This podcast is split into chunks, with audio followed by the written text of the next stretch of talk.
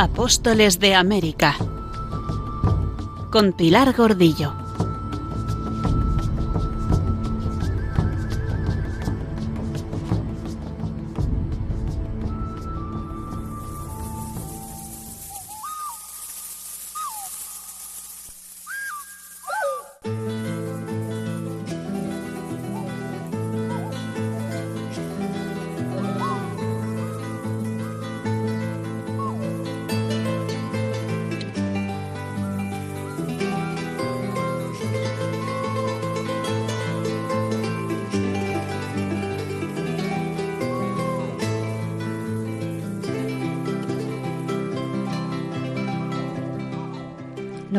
Evangelizadores de América, al contactar con los indios, sencillos como palomas, dulces como cera para ser moldeada, les parecían ser ellos los auténticos continuadores de los apóstoles del Señor.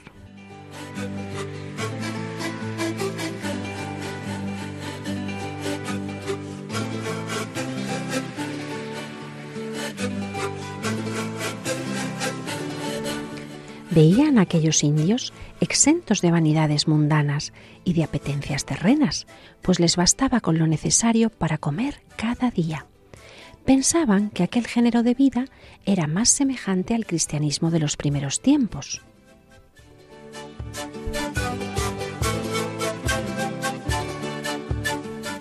Toda esta concepción mística franciscana veía en las gentes de las nuevas tierras algo así como el reino milenario que se anuncia en el Apocalipsis, utopías que exigían una justicia social para los aborígenes, como las aplicadas en las famosas reducciones jesuíticas, o más tarde con el estilo de las fundaciones californianas de Fray Junípero, acciones jamás igualadas por otros estilos de colonización, asombro de las generaciones actuales.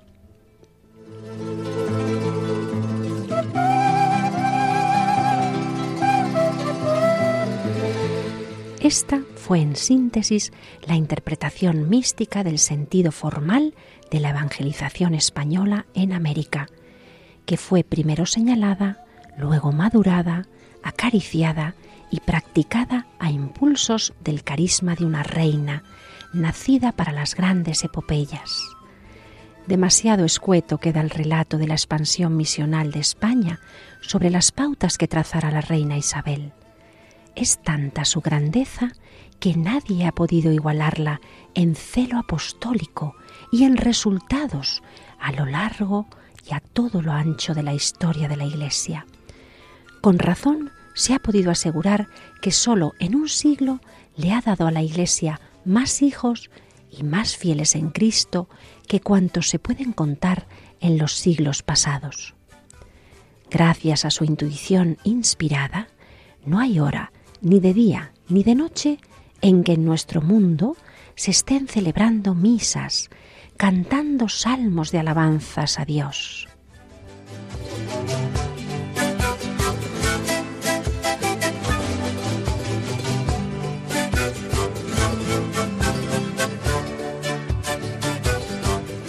Tomás Bocio dirá que la divina providencia puso sus ojos en Castilla y en la clarividencia de su reina Isabel para realizar por ellas la predicación del profeta Miqueas. Y vendrán muchas naciones aclamando, venid, subamos al monte del Señor, a la casa del Dios de Jacob. Él nos enseñará sus caminos para que caminemos por sus sendas. Gracias a la evangelización en América, son muchos millones los que se acercan a día de hoy a la casa del Señor y caminan por sus sendas.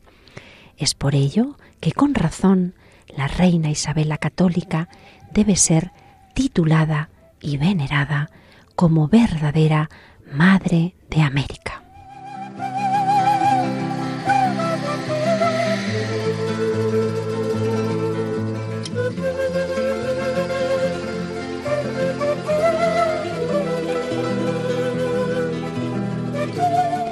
Son palabras extraídas de la obra Las Crónicas de Indias como fuente de la historia de la evangelización en América, escritas por José Carlos Martínez de la Hoz, doctor en teología por la Universidad de Navarra investigador de su Instituto de Historia de la Iglesia y fundador de las Academias de Historia Eclesiástica de Sevilla y Valencia.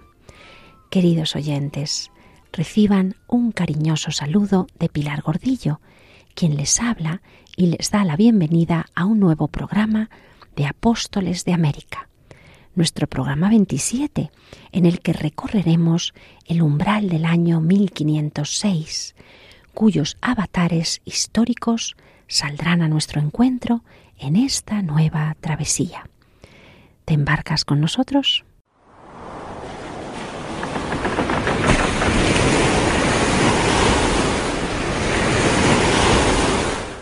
Y vamos a montarnos en el barco de nuevo para recorrer los mares del norte y acompañar a doña Juana y a Felipe el Hermoso en su viaje a España, desde Flandes, donde les espera la corona de un nuevo reino, el que será, gracias a las nuevas tierras descubiertas allende la mar océana, el más grande de todos los reinos de Europa.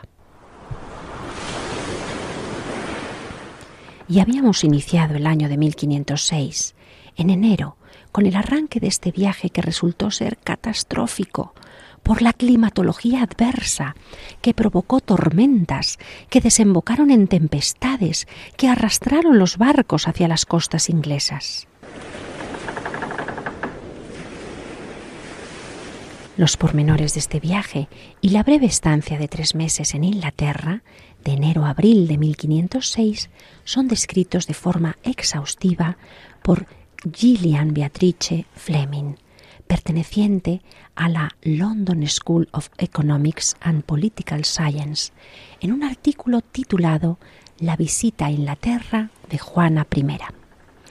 Y en él leemos que, como acertadamente comentó el primer biógrafo del rey inglés, Enrique VII, este biógrafo Francis Bacon, los vientos regalaron al rey Enrique la entrevista fue la ocasión para que se volvieran a ver las dos hermanas, Juana y Catalina, por última vez, ambas, con un porvenir tan terrible y tan adverso. Un frío intenso había azotado a toda Europa ese enero de 1506. Desde el Támesis hasta el Tormes, los ríos se habían helado. Para colmo de males, también luego vinieron los vientos. Recordaría mucho más tarde el cronista inglés que una gran tempestad había derribado el águila dorada de la torre de San Pablo, que cayó sobre el letrero del águila negra que se encontraba en el campo santo. La caída tan extraña de un halcón sobre esa otra ave se interpretó vulgarmente como un pronóstico siniestro respecto a la casa imperial, y así resultó después la desgracia de Felipe. Felipe el Hermoso. Pero volviendo al viaje de los archiduques, el 10 de enero de 1506, en el nombre del Espíritu Santo, Juana y Felipe embarcaron en la gran carraca Julien y comenzaron su viaje. Ya vimos que podía parecer algo extraño, hasta insólito, imprudente que se arriesgaran a hacer este viaje en tan mala temporada, pero sentían cierta urgencia por llegar a Castilla la transición del poder después de la muerte de Isabel la católica en noviembre de 1504 no estaba siendo nada fácil. Necesitaban prestar y recibir juramento en las Cortes de Castilla y negociar con el rey viudo Fernando para establecer su propio gobierno pero habían tardado en completarse las negociaciones. Incluso el último embarazo, la última preñez de doña Juana y la falta de dinero parece ser que les había impedido salir antes.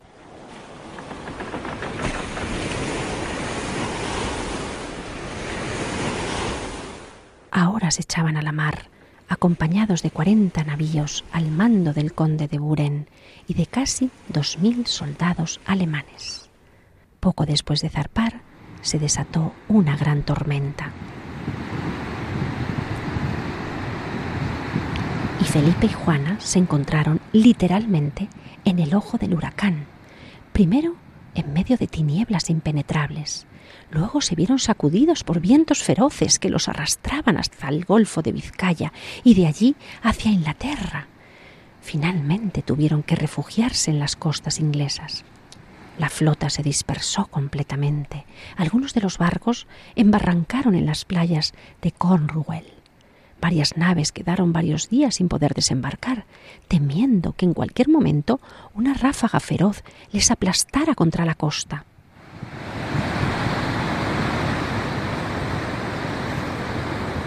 Solo algunas naves, entre ellas la Julien, lograron aguantar la tormenta en alta mar.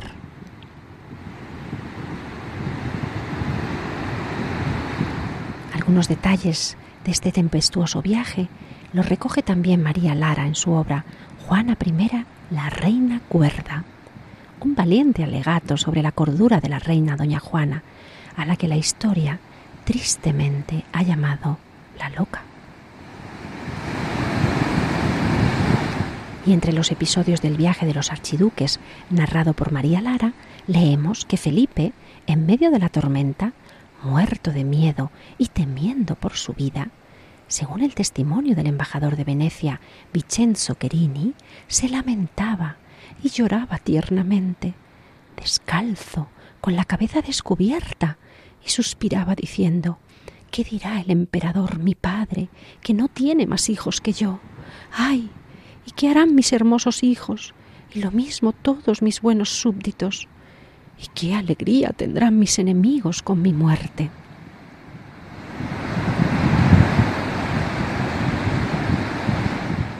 y rezaba a la Virgen de Montserrat y a la Virgen de Guadalupe y les prometía en cada iglesia y ante su imagen ofrecer su peso en plata.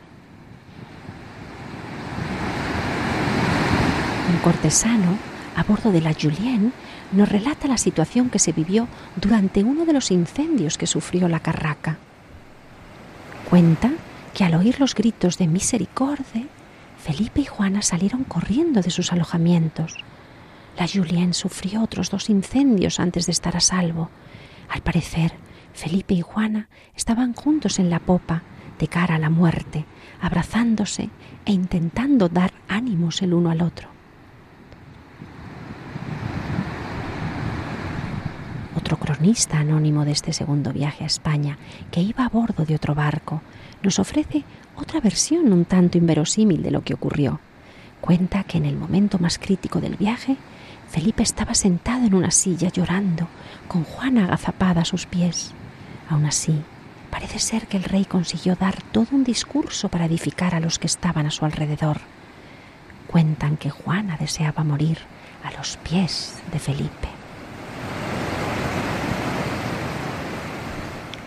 Y continúan las anécdotas, porque atención, le dieron una pieza de cuero hinchada para que flotara un flotador de la época y pusieron su nombre en el flotador por si caía a las aguas y alguien lo encontraba.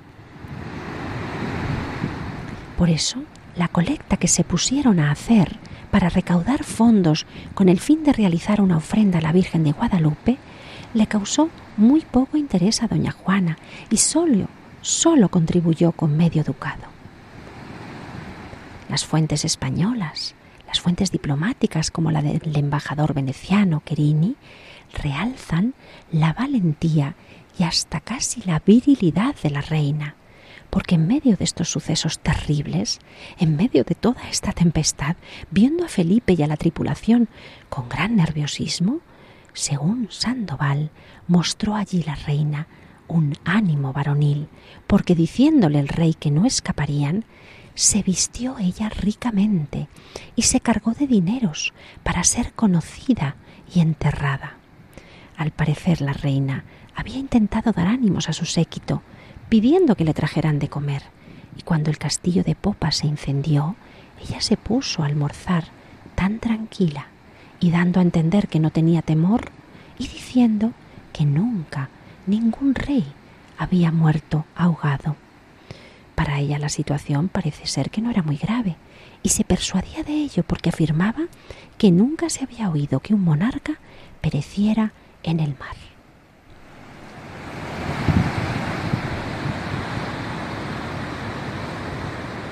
Rezó como todos, naturalmente, pero solo ofreció medio ducado a Santiago y a la Virgen. Se negó a hacer mayor, mayor ofrenda, mientras que Felipe ofrecía más del doble de su peso en plata. Incluso el cronista escribía a su mujer, el cronista Furstenberg. No puedo contarte las muchas ofrendas y promesas que se hicieron. Fueron tantas. Es posible que la modesta ofrenda de Juana fuese una forma de distanciarse de esas otras promesas tan extravagantes y posiblemente insinceras de cuantos la rodeaban, especialmente su marido. El caso es que dos días la carraca real resistió lo más recio de los vientos. Antes de decidir cambiar de rumbo para intentar salvar la vida, llegando al puerto inglés de Portland, en la provincia de Dorset. Durante nueve días no se había sabido nada de ellos.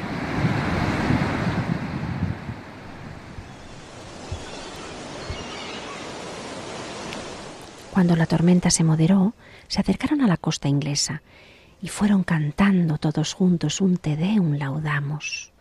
Alguien comentó que un pajarito bajó al barco y se puso a cantar con ellos. La Julien abordó en Melcombe, un pueblo al abrigo de Portland. Era el 16 o 17 de enero de 1506. Junto con otros dos barcos, Felipe escribía a su suegro el rey Fernando diciendo Llegamos a un puerto bien malo. Los habitantes de ese lugar vivían bajo la amenaza permanente de ataques franceses y quedaron atónitos y aterrorizados ante la carraca más grande que habían visto nunca, además ennegrecida a causa de los incendios que había sufrido. La confundieron sin duda con una fuerza armada de sus enemigos franceses.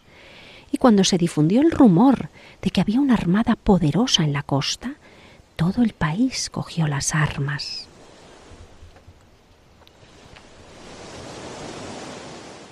Hasta que un oficial de la corona, Trenchard, que era el oficial principal que tenía la vecindad, perteneciente a una de las familias más poderosas de la región, se dio cuenta inmediatamente de la importancia de los forasteros y sin dudarlo les invitó a su casa y envió un aviso urgente a la corte.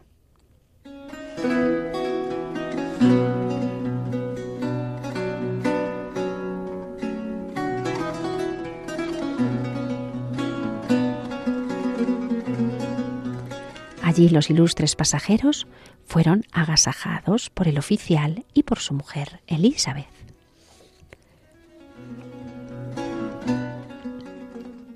Aún permanece el edificio en el que se hospedaron Juana y Felipe, de grandes torres redondas de la entrada y con un gran salón principal, decorado con paneles de madera, con imágenes llamativas de monos vestidos de hombre, o más bien de hombres monos.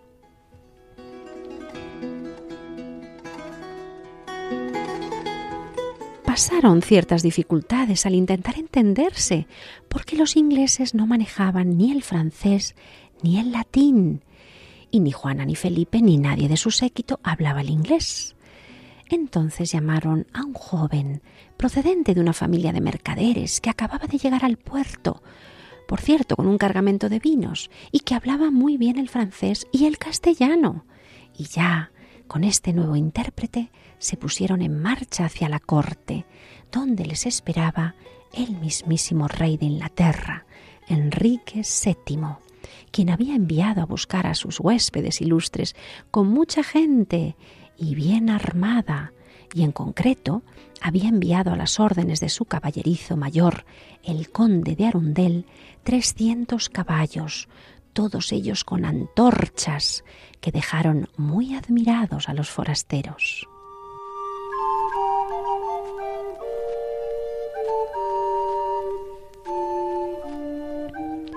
La relación de doña Juana con el rey inglés Enrique VII era buena, porque recién llegada a Flandes, Juana le envió un mensaje declarando su amor filial. Su intervención en los negocios con Inglaterra había sido hasta entonces muy sensata. los informes sobre las discusiones, a veces muy largas, que sostuvo con el embajador español Gutiérrez Gómez de Fuensalida y con su capellán mayor y su consejero principal, Diego Ramírez de Villaescusa, indican que le gustase o no la diplomacia y los negocios de Estado, había tomado doña Juana muy en serio sus responsabilidades al respecto y había sido capaz de actuar de un modo perspicaz y muy prudente.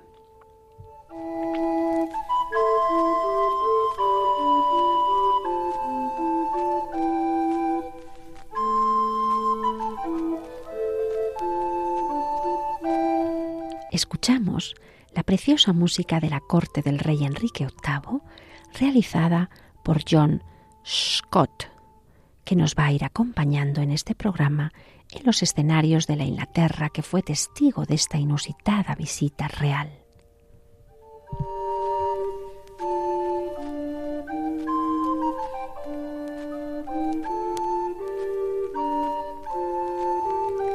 El rey de Inglaterra, tras la muerte de Isabel la Católica, había enviado a tres embajadores con instrucciones que contenían 22 preguntas específicas para el rey Fernando el Católico, con el fin de saber cómo manejaría Fernando la crisis sucesoria, después de haber proclamado formalmente a doña Juana como reina propietaria de Castilla. Los embajadores le informaron que los procuradores de las Cortes de Toro habían confirmado al rey de Aragón como gobernador de Castilla, pero que existía gran resentimiento por la política fiscal del rey. También le advirtieron que la nobleza estaba profundamente dividida y que el pueblo sentía por Juana una simpatía y un afecto profundo por ser hija y heredera natural de doña Isabel. Opinaban que una vez que llegaran Felipe y Juana a Castilla, sobre todo Juana, porque insistían, la presencia de la reina era fundamental, entonces se vería que los nuevos reyes tenían los corazones de los castellanos.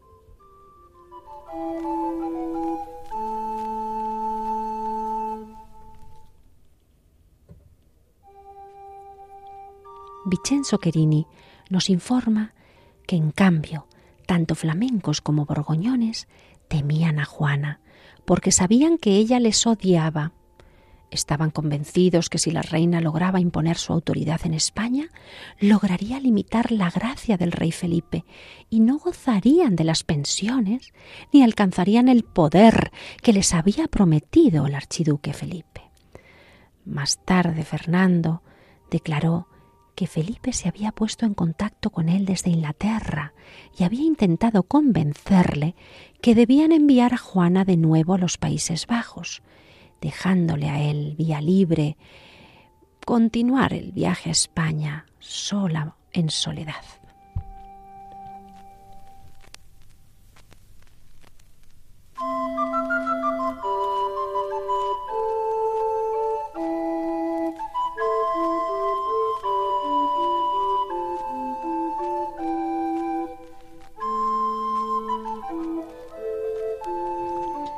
Es decir, el rey inglés estaba muy al tanto de la situación.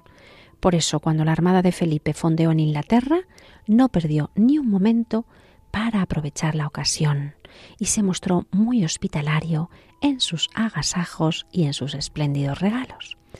Y los archiduques, a sabiendas de que el rey inglés quería y podía aprovecharse de la ofrenda que le habían hecho los vientos, como no tenían otra opción, decidieron aceptar su invitación.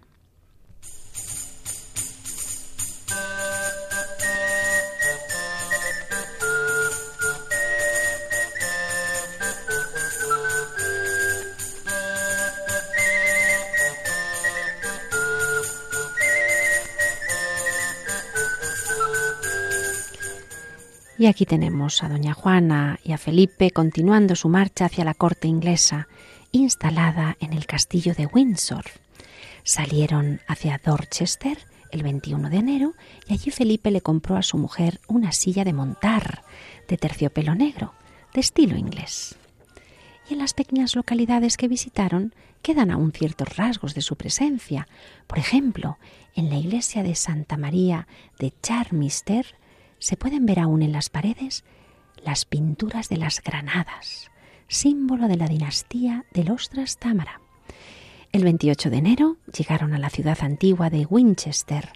Allí se alojaron en la casa del obispo Richard Fox, uno de los consejeros más importantes del rey Tudor, que había sido el arquitecto del matrimonio entre Catalina y Arthur, o rey Arturo.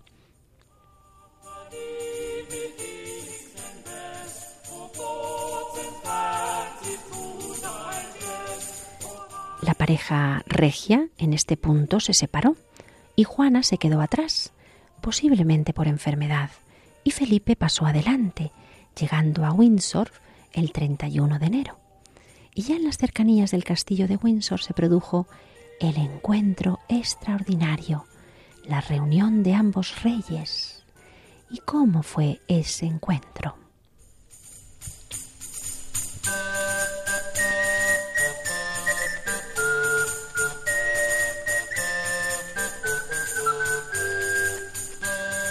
Cronista, en una carta dirigida a ciertos mercaderes londinenses, les contó que el rey inglés Enrique había llegado montado en un caballo bayo, ataviado con un manto y capucha de terciopelo de color púrpura, reluciendo una cadena de diamantes. Le acompañaba su brillante séquito de nobles ingleses, tan lujosamente vestidos que deslumbraban tanto ellos como sus caballos, por el mucho oro y las costosas joyas que ostentaban. Entre ellos destacaban Henry de Stratford. Su gorra era un modelo del arte del orfebre, cuajada de piedras preciosas, diamantes y rubíes. Iba montado en un corcel cubierto con paño de oro, decorado de rosas y dragones rojos. El marqués de Dorset Llevaba una capa de paño de oro con mangas de terciopelo carmesí, bordada con letras de oro, y la grupa de su montura lucía una pluma blanca. El paño de oro y terciopelo carmesí que vestía el duque de Kent estaba cubierto de perlas, y también impresionó el ropaje de terciopelo verde y blanco y de paño de oro que lucía otro cortesano y su caballo, porque estaba cubierto con un terciopelo negro cuajado de campanillas.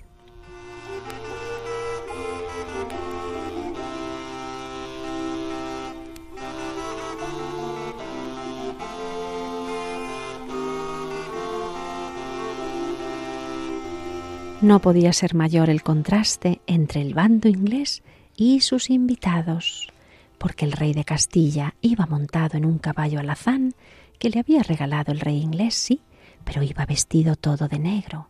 Llevaba un traje de terciopelo negro con capucha negra, sombrero negro y guarniciones de terciopelo negro. No era menos triste o sobria la impresión del resto de su séquito, menos de una docena de nobles acompañándole, con sus mantos de negro leonado, algunos es cierto bordados con terciopelo y otros con una seda fina. Ahora bien, el cronista inglés se quedó boquiabierto al ver la sala del rey de Castilla, porque en su vida había visto mejores tapices. Tenía siete habitaciones cubiertas de paños de arras, bordados con tanto oro que no cabía más. ¿Cómo describir las tres camas? No puede haber rey bautizado bajo el cielo que pueda tener camas así.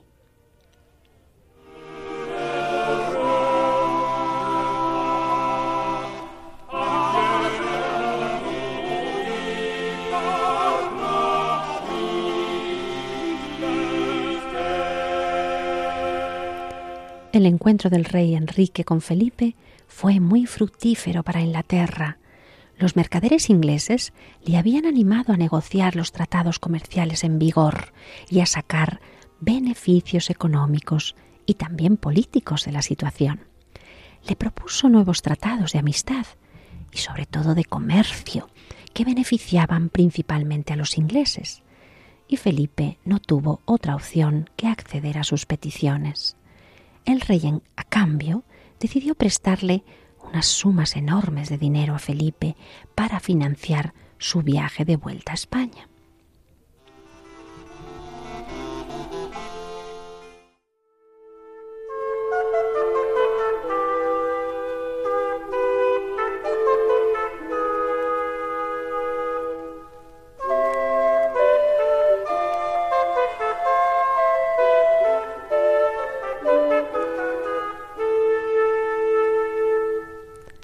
Una de las pocas fuentes que tenemos sobre las actividades de Juana en Inglaterra, menciona que la reina hizo su entrada en Windsor el martes 10 de febrero.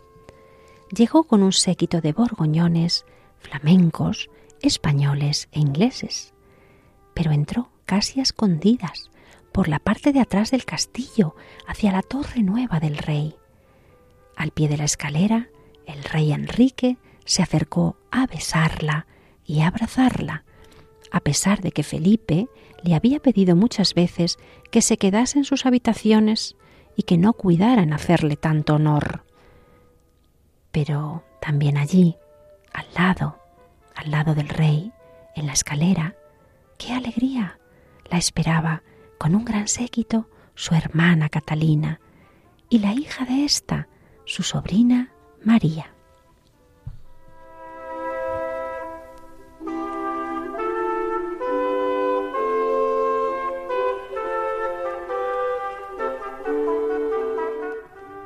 Acogieron afectuosamente y pasaron todos juntos a las habitaciones del rey.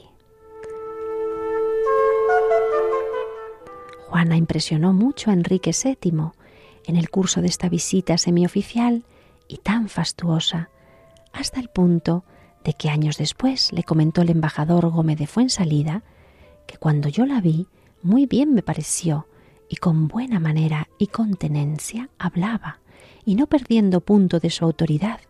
Y aunque su marido y los que venían con él la hacían loca, yo no la vi sino cuerda.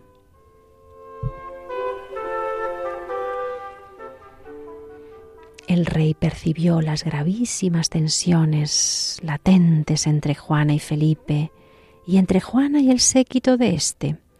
Podemos confirmar que ellos, Juana y Felipe, tuvieron un enfrentamiento muy grave en Windsor, que casi provocó un incidente diplomático.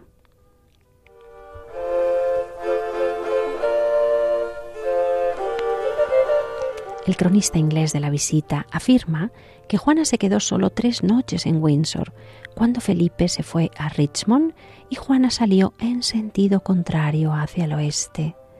Catalina y Mary también salieron hacia el palacio de Richmond. Probablemente contaban con verla otra vez, pero no fue así. La brevedad del encuentro entre las dos hermanas, que debió ser conmovedor, es un misterio. Pedro Mártir de Anglería lo atribuyó a la condición mental de Juana, que rechaza todos los halagos y gusta de la oscuridad.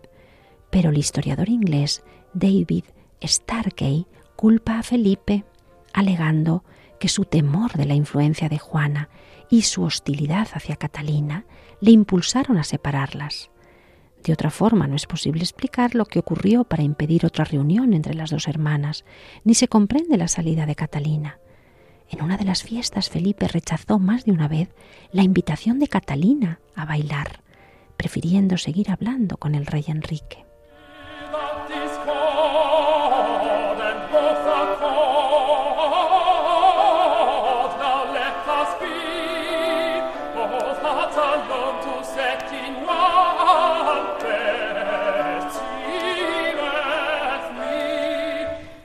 Carta de Catalina a su hermana alude a estos acontecimientos, pero con palabras muy difíciles de interpretar.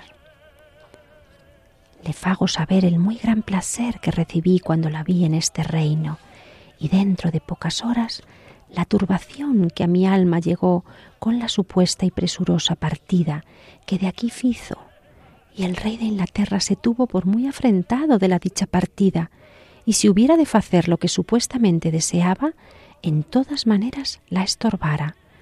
Pero como es rey muy rabioso, juzgóse a los de su consejo que le dijeron que no se debía entremeter entre marido y mujer, a cuya causa y por otros misterios que yo bien supe disimuló la partida de vuestra Alteza, aunque cierto le pesó de corazón, y desde entonces hasta hoy he conocido la gran afición que a vuestra Alteza ha tenido y tiene.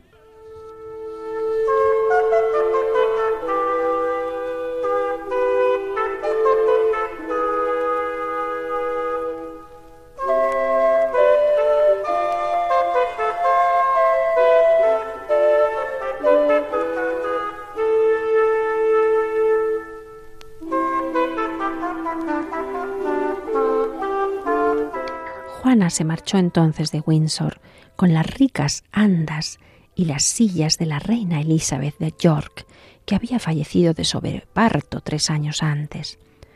Pasó la primera noche en la abadía de Reading, donde el abad la recibió con honor. Felipe siguió su camino, pero cayó enfermo de una fiebre persistente que ya le había atormentado en Francia años antes y que ahora pocas veces le abandonaría hasta su muerte. Estuvo muy grave, pero no quiso que informaran a Juana. Después de reunirse con ella en Exeter, las dos comitivas se pusieron en marcha hacia la costa, donde llegaron el 26 de marzo. Se las recibió con mucho regocijo, y en lo poco que quedaba de su estancia, todos loaron la liberalidad y la amistad que les había manifestado el rey inglés Enrique VII.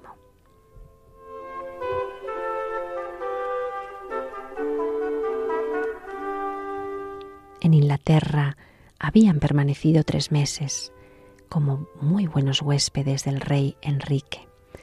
Mientras tanto, el 18 de marzo de 1506 se celebraba una boda que bien pudo cambiar la historia y acabar con la unión dinástica de Aragón y de Castilla. Fernando II de Aragón contraía nupcias, segundas nupcias con Germana de Foix, una noble francesa que era nada menos que sobrina del rey de Francia.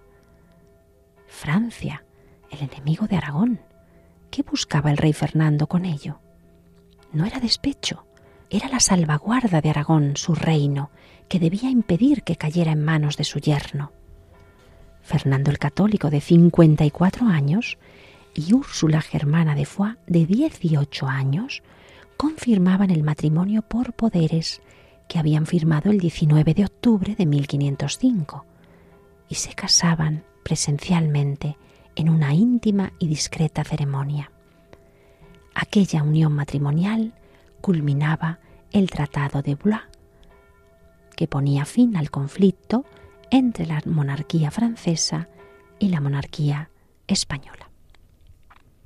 Germana inicialmente cumplió con la misión, engendrar y parir un hijo, un hijo varón, que nació el 3 de mayo de 1509, un heredero para el reino de Aragón, no para el de Castilla que correspondía a doña Juana.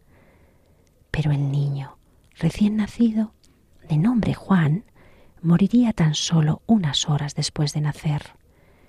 Y aunque la juventud de la madre auguraba nuevos embarazos, sorprendentemente, en los años siguientes, en los siguientes nueve años, hasta la muerte del rey Fernando en 1516, no tuvieron más descendencia.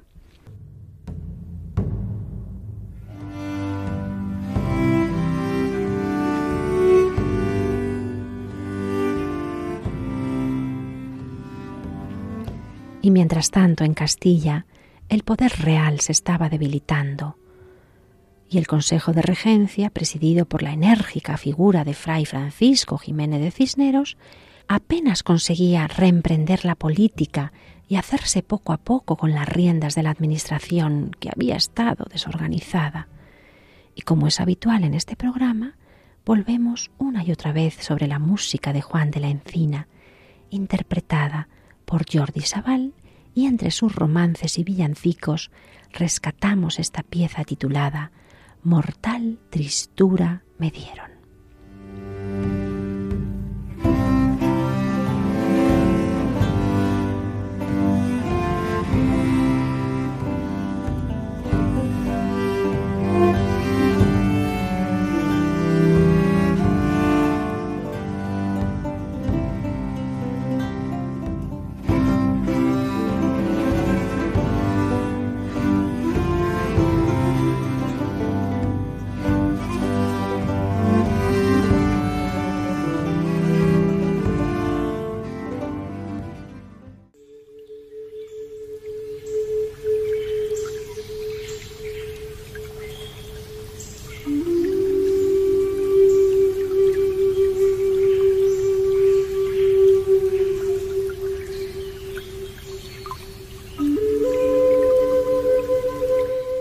Dejamos Castilla en su momento difícil y en cambio nos vamos a América, donde ya vimos cómo empezaban a organizarse los misioneros franciscanos, estableciendo una nueva provincia titulada Santa Cruz de las Indias, con sede en la ciudad de Santo Domingo y jurisdicción sobre todas las islas indianas.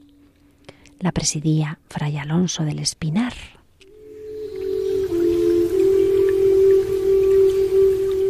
Este superior, recordamos, fue el que ayudó al gobernador Obando a fundar el Hospital de San Nicolás, y junto a él estaba otro franciscano celoso de la evangelización, Fray Antonio de los Mártires, que según testimonio de Fray Bartolomé de las Casas, en estos días estaban buenos religiosos de San Francisco, en especial un llamado Fray Antonio, creo de los mártires, que predicaba contra el concubinato Noticia interesante esta, que demuestra que los franciscanos han entrado en temas doctrinales y morales, porque al principio, según el relato del ermitaño Pané, los trabajos de catequesis con los naturales de la isla consistían en instruirles con el rezo del Padre Nuestro, Ave María y Credo, junto con otras oraciones y cosas propias de un cristiano. Por eso el cacique Guarionex llegó a rezar todas las mañanas estas oraciones y a todos los de su casa les hacía rezarlas dos veces al día. Además, les había enseñado que hay un Dios en el cielo, que ha hecho todas las cosas y ha creado el cielo y la tierra. Y estos, quizá estos fueron los primeros rudimentos de la fe que enseñaron los franciscanos, también el grupo de cinco franciscanos que llegaron antes de 1500 a la isla porque en las cartas a Cisneros de octubre de 1500 manifestaron con gran optimismo que ya habían bautizado a unos 3.000 indígenas. Ahora que a estos primeros se han unido 17 más, los que han llegado con Obando en 1502, ahora que se ha formado la nueva provincia religiosa independiente, se disponen a poblar de propósito así dicen los documentos, de propósito, es decir, a aprovechar las oportunidades de apostolado que les ofrece la nueva organización de los naturales en pueblos, con sus iglesias, con sus escuelas.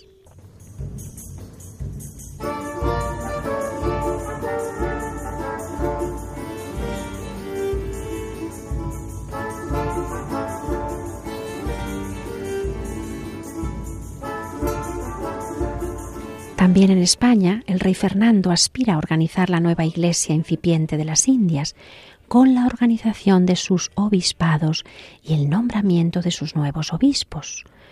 Por las bulas que ya conocemos, la Intercaetera y la Eximiae Devotionis, ambas de 1493, Fernando de Aragón comenzó a organizar lo que se llamará el sistema de patronato hispanoamericano, por el que él mismo como rey de España, poseía el derecho de presentar obispos, también el derecho de indicar los límites de los obispados y parroquias, el derecho de enviar misioneros y religiosos, el derecho de poseer los diezmos de la Iglesia, también tener supervisión sobre sínodos, sobre concilios, delegar poderes en las autoridades civiles de América, etcétera, etcétera.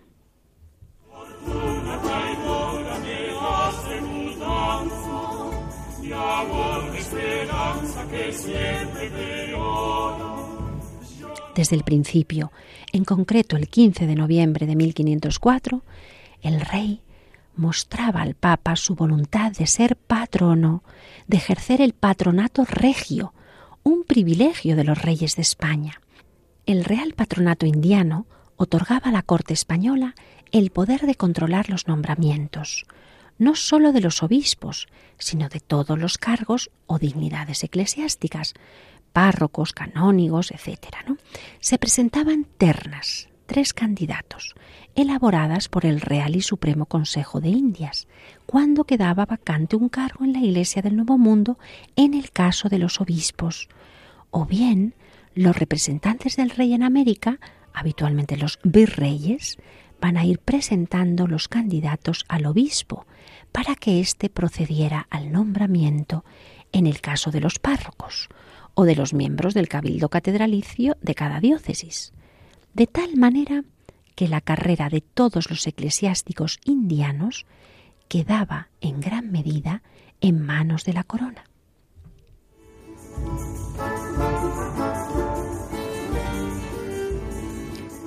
Por este derecho, aunque nominalmente siga siendo la Santa Sede la que nombra a los obispos, son los reyes los que controlan su designación, pues se les otorgaba el derecho a presentar esa terna con los candidatos idóneos, idóneos a juicio de la corona, para que el Papa seleccionara de entre ellos a quien debía ocupar la sede vacante.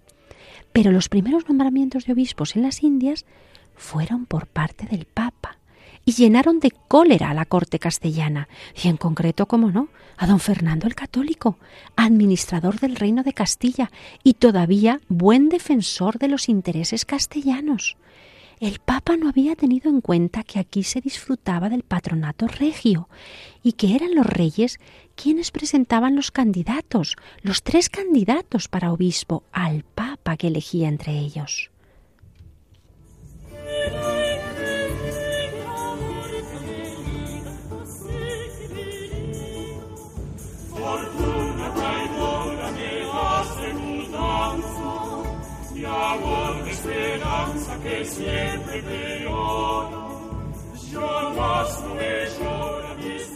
Amor con fortuna es la música de Juan de la Encina que nos sirve para ilustrar este periodo. Fortuna traidora, no sé qué me diga, fortuna traidora que hace mudanza. Parece que la fortuna se muestra ahora adversa con don Fernando, el gran estratega que no está acostumbrado a que se le escape ningún plan de control político.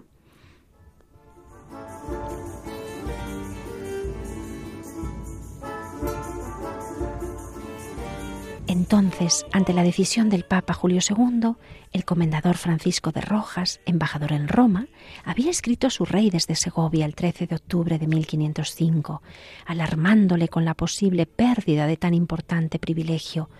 Y la reacción del rey no se hizo esperar, remitiéndole al Papa una carta en la que le mostraba su perplejidad sobre la actuación inexplicable del jefe de la Iglesia y de la Santa Sede, y con duras palabras le exigía que se le restituyera a él el patronato regio.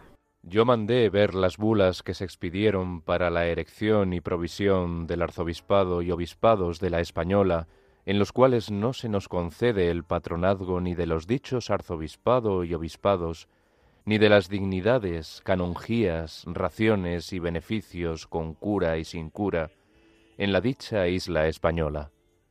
Es menester que su santidad conceda el dicho patronazgo de todo ello perpetuamente, a mí y a los reyes que en estos reinos de Castilla y León sucedieran, aunque en las dichas bulas no se haya hecho mención de ello, como hizo en los del reino de Granada.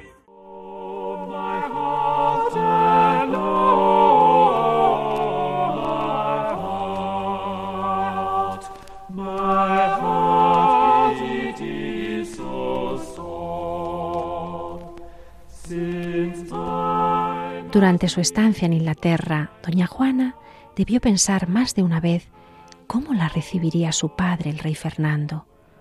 En los primeros meses de su reinado se había negado tajantemente a hacer cualquier cosa contraria a lo que ella concebía como la voluntad de su madre y los intereses de su padre, negándose incluso a firmar documentos y como consecuencia su marido y sus partidarios la habían sometido a medidas deshonrosas, manteniéndola incomunicada por largas temporadas. Pero ni con esto habían conseguido socavar la lealtad que sentía hacia su padre. Pero ahora, cuando estaba a pocos días de volver a verlo, estaba inquieta y temerosa. Le habían contado que Fernando pensaba que estaba loca y que no la querían en Castilla. Había hablado con el embajador de su padre, Pedro de Ayala, el 3 de abril en Inglaterra, para calmar sus temores e incertidumbres. La reina le recibió cordialmente y no le permitió besar su mano. insistiéndole en que tomara asiento.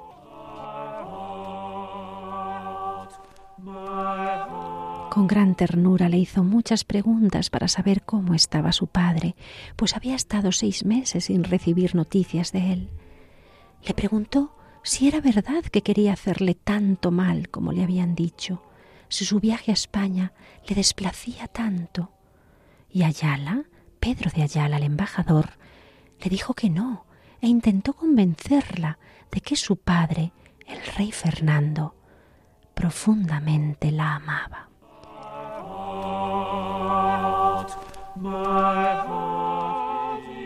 Y ya tenemos a la reina legítima, la legítima heredera de sus reinos, dispuesta a embarcar de nuevo para tomar posesión de España, dispuesta a tomar el testigo del gobierno de Castilla.